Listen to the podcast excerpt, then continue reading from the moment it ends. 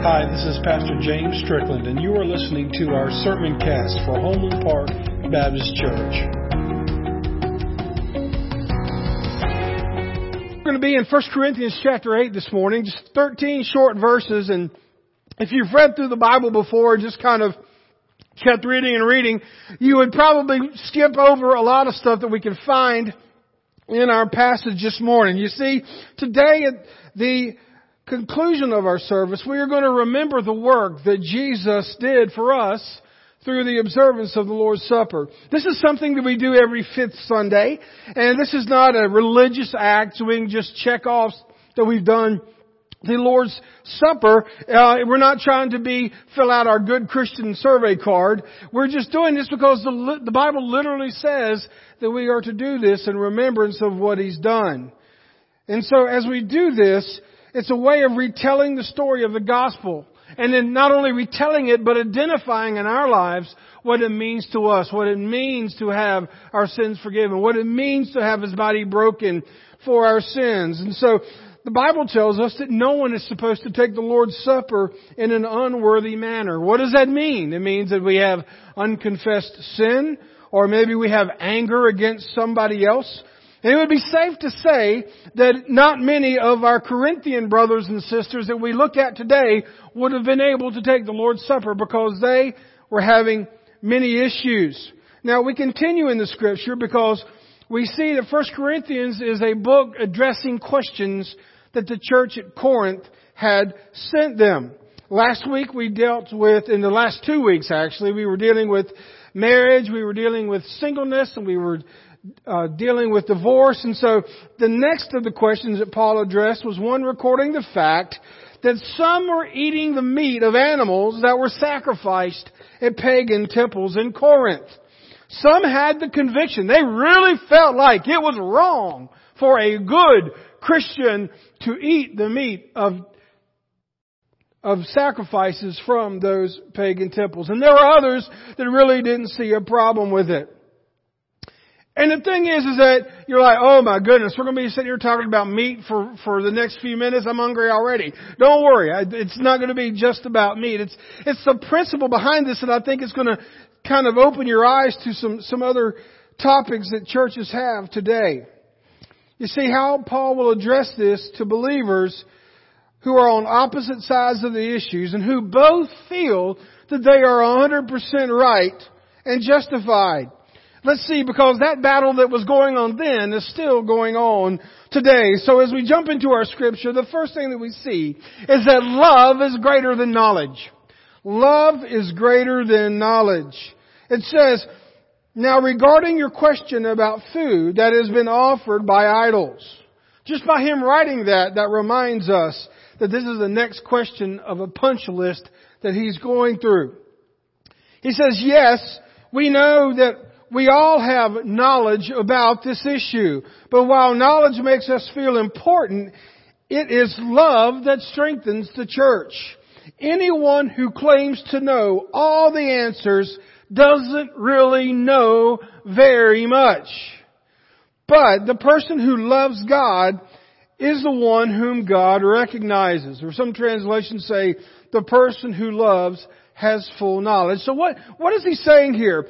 You will see that Paul is saying that some people feel totally okay with the fact that eating meat sacrificed to pagan idols and pagan gods are fine, while others deem that very unspiritual. The same believers in the same church with different convictions. Just like in today, right now, if I were to take a secret survey of different hot topics that the church talks about and, and, and things that we uh, go through as a church and as Christians just in our, our culture today, we would be shocked about if, if you knew that nobody was going to look at your answers. It was just going to be posted and we'd see, see the statistics. And if you were really honest with it, you would see that we are all not in agreement on everything all of the time. Why? Because we are people and we are Baptists. But love helps believers to agree on things of Christ and agree to disagree on topics that are unclear.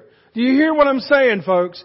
At the end of the day, as a church, our main thing is the gospel of Jesus Christ and how it ministers to us and how we can take it to other people and all of these other things that are, are getting our attention and splitting churches are the things that we need to kind of slow down and understand that in a gathering of a large group of people, not everyone is always going to be thinking the same thing.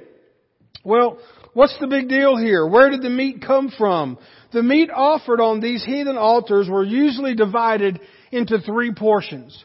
So you would have a temple of Zeus. You would have a, a, temple of Aphrodite. You would have all these people going to these foreign gods and they would be sacrificing their meat just like uh, the Christians would in their temple.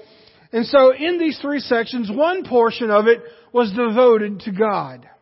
Then another portion of that was devoted to the one that was sacrificing it. And then the third one was devoted to the actual priests that were, uh, and I use that term loosely, the pagan priests that were offering that idol. So you could, you could take whatever animal you brought to the sacrifice and you could leave with a piece of it. And if you were a priest and you were doing multiple sacrifices that day, you could have lamb chops and sides of beefs and steaks and, and all that kind of stuff just kind of accumulated there in the back. So what were they going to do with it? The priest couldn't eat all that. So what would they do? They would basically have a, a, a sale uh, a, an outlet. They would say, hey, come on and you can get this at a discount place. And if it was cooked, man, they had like a cafe barbecue. I mean, that was the place to go. And the thing is that the, the Corinthians, those that were outside of the church had no problem. What? You mean I can save some money by going to the temple and getting their sacrificed meat? And it costs less than if I go to the vendor down here? Absolutely, I'm going to go there. And then the Christians all of a sudden said, what? A bargain? Do you know a Christian is going to turn down a bargain? No! So they go and they get the bargain, and then all of a sudden they're sitting there at that temple cafe and they're eating their, their lamb leg or they're eating their steak and all of a sudden Sister and Mr. Righteous walk by. Can you believe what they are doing? I have seen them at that cafe at the temple. They were eating sacrificed meat. They are so unspiritual. let's just call the pastor and tell him. That's basically what was going on. And so, in the same body of believers at the church at Corinth, they were fractured over this problem. And so, the issue Paul is addressing here is that should followers of Christ eat meat that had been sacrificed to other gods? Can a good Christian buy the discounted meat at the temple? Can a good Christian go to the restaurant that serves meat from the sacrifices? We all have knowledge, but we have love. Instead of Paul jumping in, they wanted Paul to jump in and say, well, you know what, you're right, they shouldn't be eating that. If you are eating that, then you're not a good Christian. And all the good self-righteous will say, see, I told you so, sister and Mr. Righteous. Everything's great. And they would feel really good in the fact that they caused somebody else to not do something that they thought was wrong. But Paul takes it further. Instead of Paul jumping into saying what is right and wrong, he introduces this principle that he used that we can use today on many issues. Look at verse 1 again. Yes, we know that we all have knowledge about this issue, talking about the eating sacrificed meat. But, while knowledge makes us feel important, some translations say puffs us up. It is love that strengthens the church. So the building block of a Christian church is not knowledge, it is love. Knowledge is important, but the trap is people, if they get so consumed with what they think is right in their knowledge and it's their way or the highway, then all of a sudden they become, as the Bible says, puffed up or self-righteous, having a big presence in the church, but having no real substance. It's almost like when you go and you buy a bag of potato chips. The bag is this big, but there's about that many potato chips in it. And it's filled with air. Sometimes when people get their preferences and their traditions and their opinions and they put it above God's Word, they make themselves bigger than they should and all of a sudden you have people that are the frozen chosen that are too opinionated and they're running the church making sure everybody does it the way they think it ought to be done when actually it's their knowledge. It's not the scriptural knowledge. And so Paul is saying, time out a minute. You've got this knowledge. You, think that this is wrong, but let me, let me show you the other side of this. And so I, I think you see where this is going. I hope you do. The religious Jewish leaders had a lot of knowledge of Old Testament rules and doctrines, yet they still executed Jesus. They knew exactly the laws. They knew exactly what to do, but yet they were still so far from Christ. But here's the thing about knowledge. Knowledge makes us feel important. But love strengthens, or the biblical word edifies, others in the church. Knowledge makes us feel important. Love strengthens, edifies others in church. I'll give you some, some just examples off the top of my head. Those of you that have been raised in church all your life, you've heard that if you wear a hat in church, unless you're a woman, that's a sin. Never understood that. Woman could wear it, man couldn't. There's somebody that doesn't know Jesus, but if they have a ball cap on and they're in the sanctuary, they're going to burn in hell. That's what some people think. Some of you were told, oh, Christians, we don't go to the moving pictures. We call them movies now. Oh, you don't dance. We call that interpretive movement. Oh, you don't play cards. We call that raffles. I don't know what, what we call that. But the thing is, is that y'all have heard all the things that you're not supposed to do. But yet when we look at scripture and we look at, well, if we tell every, if somebody comes into our sanctuary and they have a ball cap on, you better not go and take it off of them. Because they may not know any better. If we have someone that comes into our church that is not dressed to the nines, you better not say, hey, you need to go outside. You're not dressed for church. I've had, I remember my mom was going to come to church with us and she said, now James, can I wear pants? I said, I hope you can. And then I said, no, can, can, do we have to wear dresses? I said, I see the ladies wearing it. It doesn't matter what you wear. It's about the position of your heart. But still, that's not the way it is in every church. And I'm not knocking them, but I'm just saying that there are some people that are more steeped in their tradition than they are in their scripture. And that's where Paul's headed here. They're feeling super puffed up about whatever issue is, in this case it was eating sacrificed meat, but they were like a bubble instead of trying to be like a building. Well, the second thing we see, to eat the sacrificed meat or not. That is the question in verses 4 through 8 because obviously some had asked Paul to weigh in on this issue.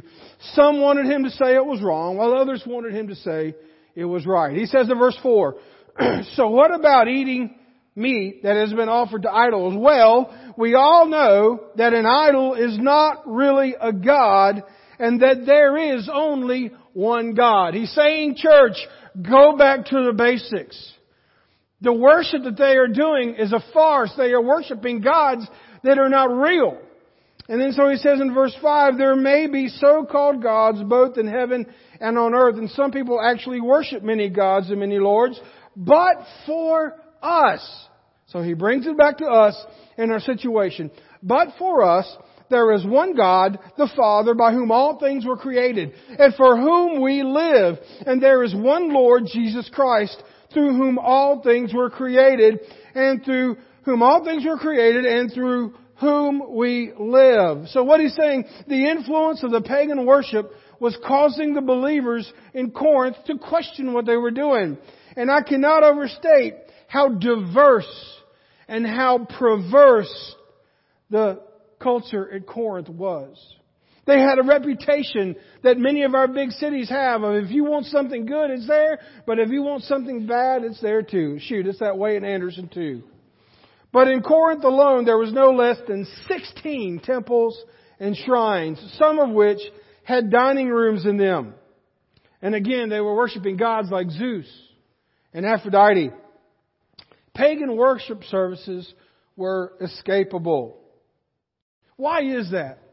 Why do you think that there were so many people worshiping these foreign gods? Why do you think that people worship gods today? Yes, there are cults, and yes, there are other religions, but then there are also people that just worship image. There are people that worship status. There are people that worship themselves. Everybody's worshiping something. You know why? God created us to worship. We were created for worship, and when you get down to it, every person on earth worships. It may be a sports figure, an entertainer, or someone else, but it may be a possession, but everybody worships something. Even atheists worship. I was looking the other day. Do you know they have atheist churches now? Is that, is that an oxymoron? An atheist church? An atheist, someone who does not believe in God, right? So how do you have a church? And it shows, the interview shows them it was a church up in Canada and they were having sing-alongs where they were, you know, doing popular songs that they hear on the radio. They were having fellowships together. They were reading, you know, poems, everything that you do in church, but it wasn't church. Because they have a desire to worship, but they are worshiping the wrong God.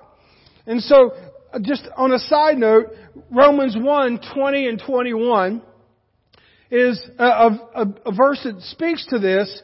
And uh, I don't want to get bogged down into this, but there is a, a doctrine called general revelation, which means that what about that person that has never heard a preacher preach? What about that that person that uh, can say that they don't see the evidence of God? This is the answer to that, and it is: for ever since the world has was created, people have seen the earth and sky through every thing God made, they clearly see His invisible qualities, His eternal power and divine nature, so they have no excuse for not knowing God. So this is general revelation. This means that we all, whether we go to the beach or we're out in the woods or we see things that are happening or, or we go to the doctor and he tells us how our body works and we think that is amazing, there's got to be something that put all of this together. God reveals Himself just in a general way. It says in verse 21, yes, they knew God, but they wouldn't worship Him as God or even give Him thanks. And they began to think up foolish ideas of what God was like. And as a result, their minds became dark and confused. And my friends, there is no better description of religion and Christianity today than that.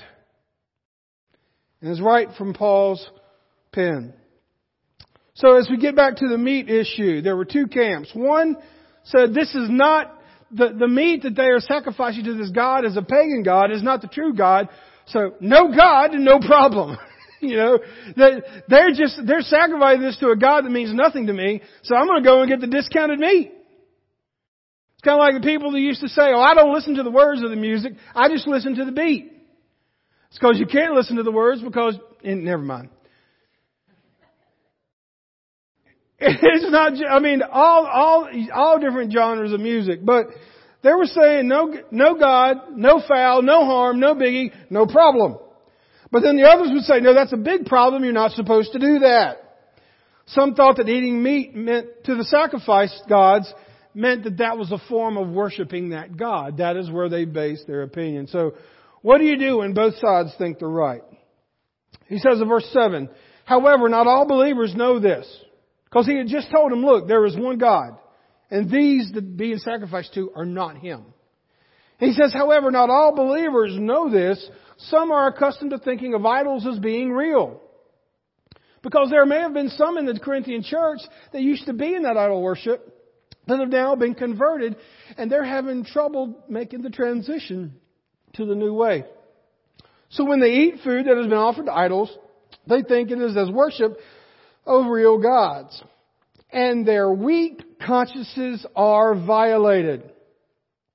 Or some translations say their conscience, being weak, is defiled. Their weak conscience is violated? What is he saying? Paul is reminding the Corinthian Christians that not everyone knows or believes that the meat is okay because it is not sacrificed to our one true God. He is telling those people that are so steeped in their opinion that that is wrong. He's telling them, look, there is more knowledge out here. If you would like to learn something, you would like to see that the justification for these people doing this is because that this is not religious meat. It is just meat that has been sacrificed to a foreign God. Their conscience or knowledge is weak because they believe that the eating meat is a form of idol worship when it's not. So isn't it ironic that you would think that when he's talking about the people that are weak, he would be talking about to the people that are losing self-control and giving themselves over to eating the sacrificed meat, but he's actually saying those that are too close-minded to hear the truth are the ones that are weak in their knowledge. They don't know any better, but they don't want to know any better because they already think they know everything they need to know. Does that sound like some Christians today? Absolutely. You want me to give you some names? I'm not going to do it. Nobody here, of course. But they were more focused on their rituals and being right than growing their faith. And they had not been taught any better. So we go into verse 8. He says, it's true that we can't win God's approval by what we eat. We don't lose anything if we don't eat it, and we don't gain anything if we do. What he's saying here is that what we eat or do not eat does not make us right or not right with God. This was a tough for those Jewish backgrounds to hear.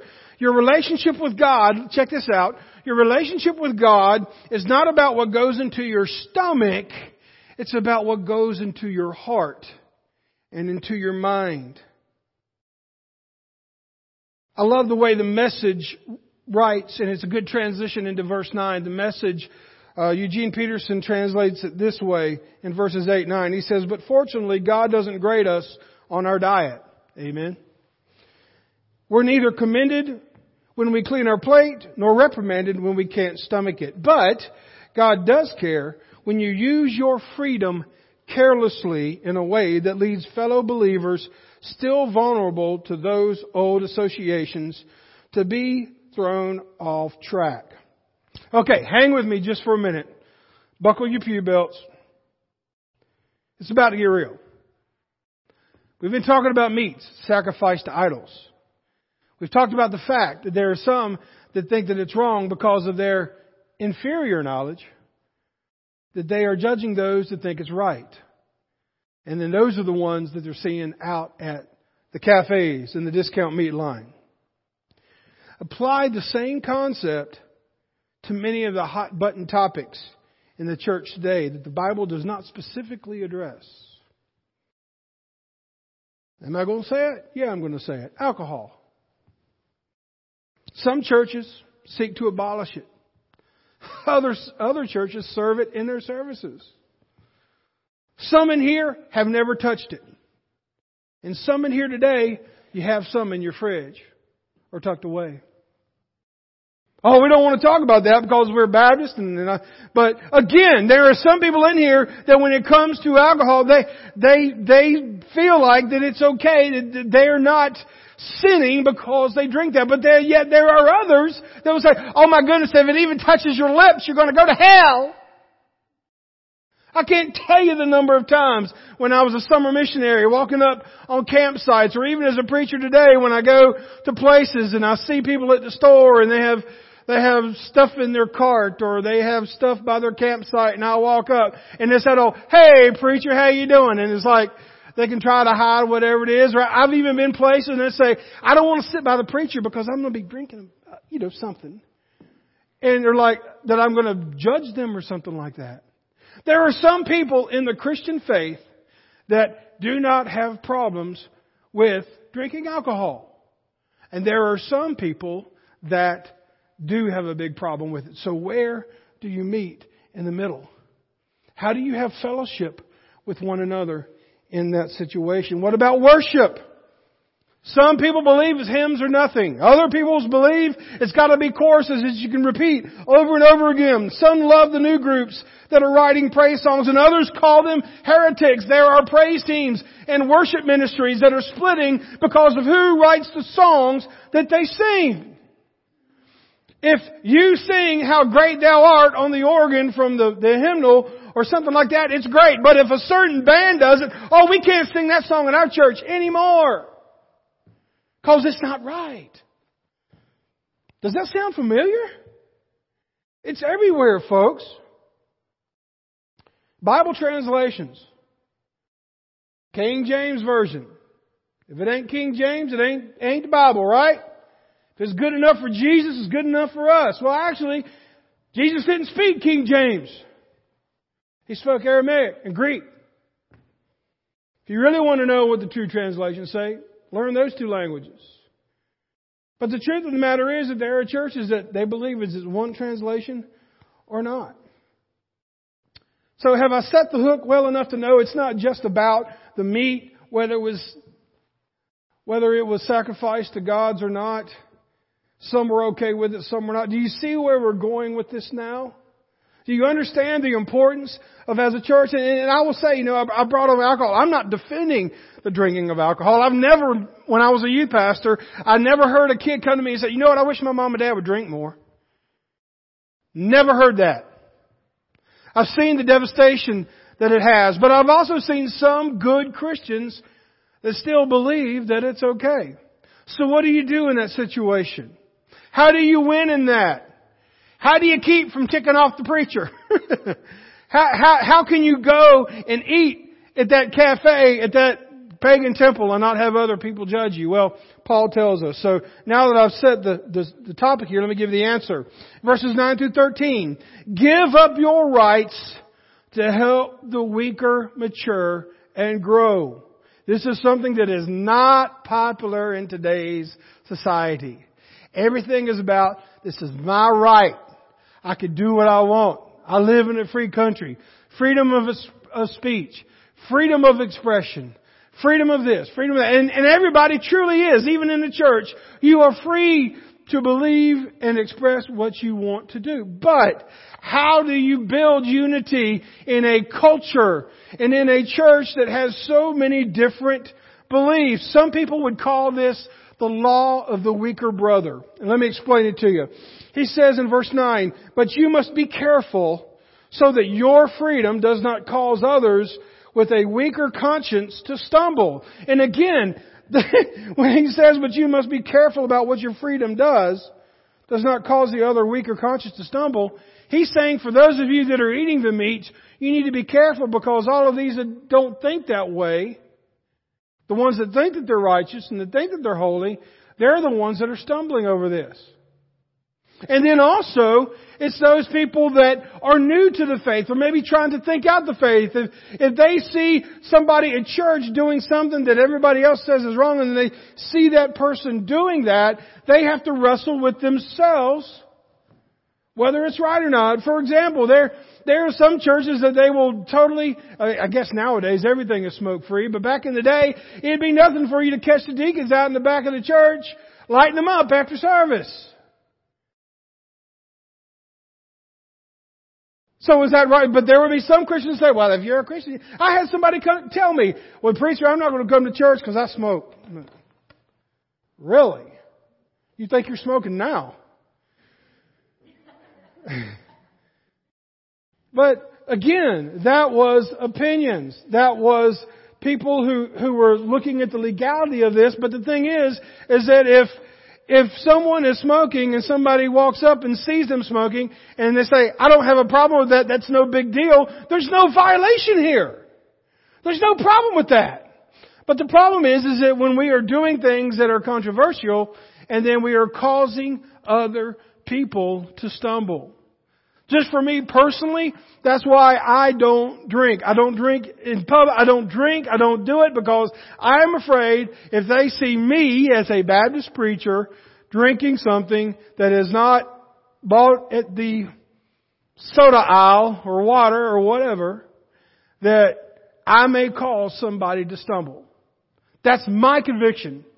That's me personally. But I have no problem with a brother or sister that doesn't have that conviction. But what I do have a problem with is that the Bible doesn't say that alcohol is a sin. Believe it or not. Did you know that the wine that they used when they did communion was fermented wine? Did you know there was alcohol in that? We didn't switch it out today, don't worry. Still grape juice. But it's not the alcohol that's a sin, it's the being drunk. It's, it's letting it control you, of it becoming being your God. And that's the thing with any kind of thing. You don't know if the first sip is going to be that sip to drive you into full blown addiction. So I'm not preaching here for the benefits of drinking or the benefits of doing these questionable things. I'm just saying that it should not split a church is what Paul is saying here. And if I'm saying anything that Paul is not saying, you correct me on it. And I will publicly apologize, but I'm just going through the scripture as Paul has written it. And then he says in verse 10, for if others see you with your spirit, superior knowledge eating in the temple of an idol and not have a problem with it, won't they be encouraged to violate their conscience by eating food that has been offered to an idol? So because of your superior knowledge, in other words, so you can go and eat that meat in that restaurant, a weak believer for whom Christ died will be destroyed. And when you sin against other believers by encouraging them to do something that they believe is wrong, you are sinning against Christ. So if I eat, if what I eat causes other believers to sin, I will never eat meat again as long as I live, for I do not want to cause another believer to stumble. So what Paul is saying here, I have a right to do that. I have a justification to do that. I know that all the people aren't going to agree with that. But for me, I'm going to choose not to do it because I don't want to be a stumbling block to somebody else. I am free to do it. I could do it, but I choose not to do it because I want to glorify Christ and make sure that I don't cause another brother or sister to stumble. That is the law of the weaker brother.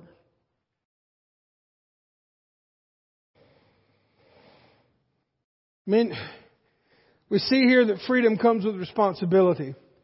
Freedom comes with responsibility. Your freedom or right to act as a believer on these hot topic issues do not mean that it is beneficial for you to do them.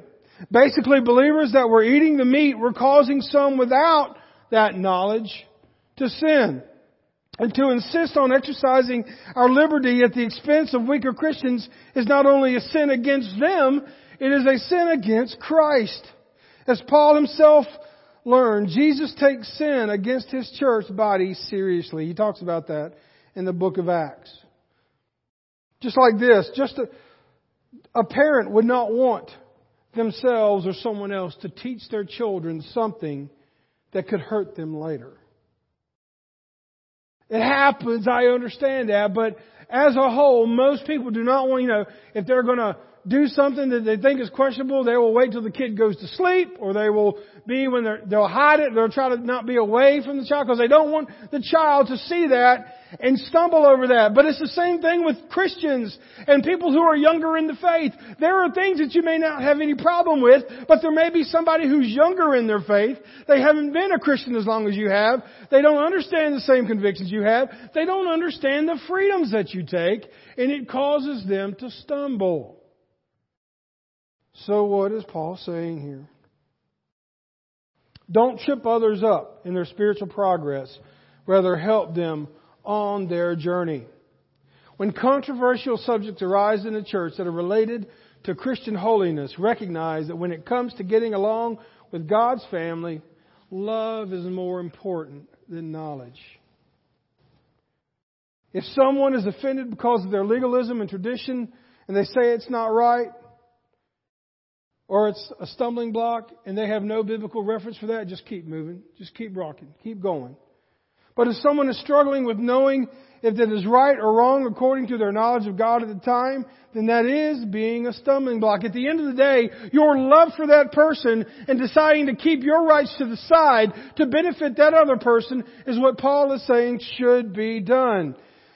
Charles Swindoll says mature Christians whose knowledge is balanced with love will never take advantage of a weaker Christian.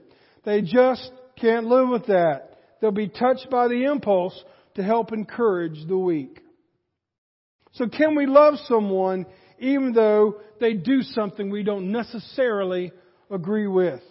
Can we not do something in public that may cause somebody else to stumble? And I hope you notice that the, the, the examples that I've been pulling out uh, in addition to the eating of the sacrificed meat. These are not things that are scriptural absolutes that Jesus has talked about. If Jesus has talked about it and said that this is wrong, it is wrong, period. There is no leeway in that. But I'm talking about these hot topics that keep churches divided, that keep believers divided. Where is your love for your brother or sister? If you are steadfast in your convictions over your traditions that you grew up with and your views must be what everybody thinks, where is your love for your brother or sister? If you are arrogant in your understanding of controversial things and you shove it in the face of those who are not there yet, where is your love for your brother or sister? Because one day, stumbling blocks will be building blocks. You see, Paul fully expects, as he's answering them, he fully expects that over time the weaker brothers and sisters will mature in their faith to the point to where they can handle things just like the more mature believers. But for now, the mature believer shouldn't consider running over the brothers and sisters who have been taught any different. So loving our brother and sisters in Christ is more important than our individual rights. Being devoted to traditions and preferences will keep us divided while focusing on loving God and will bring us together. My, my friends, Paul is giving us a good truth here. He is saying that let's make the main thing loving our brothers and sisters in Christ. And if there is something that we are doing that's causing them to sin, it's best for us to not do it. Don't. If you're one of those people that are, if you're the, I'm okay with the eating the meat, don't go up to somebody that's not and just kind of dangle it in front of their face and, oh, no, no, no. That's not love. But it's also not love to be that one that says you shouldn't eat meat and going and shouting at them and telling the preacher you saw them at, at the, the whatever deli eating the meat that was sacrificed to the idols.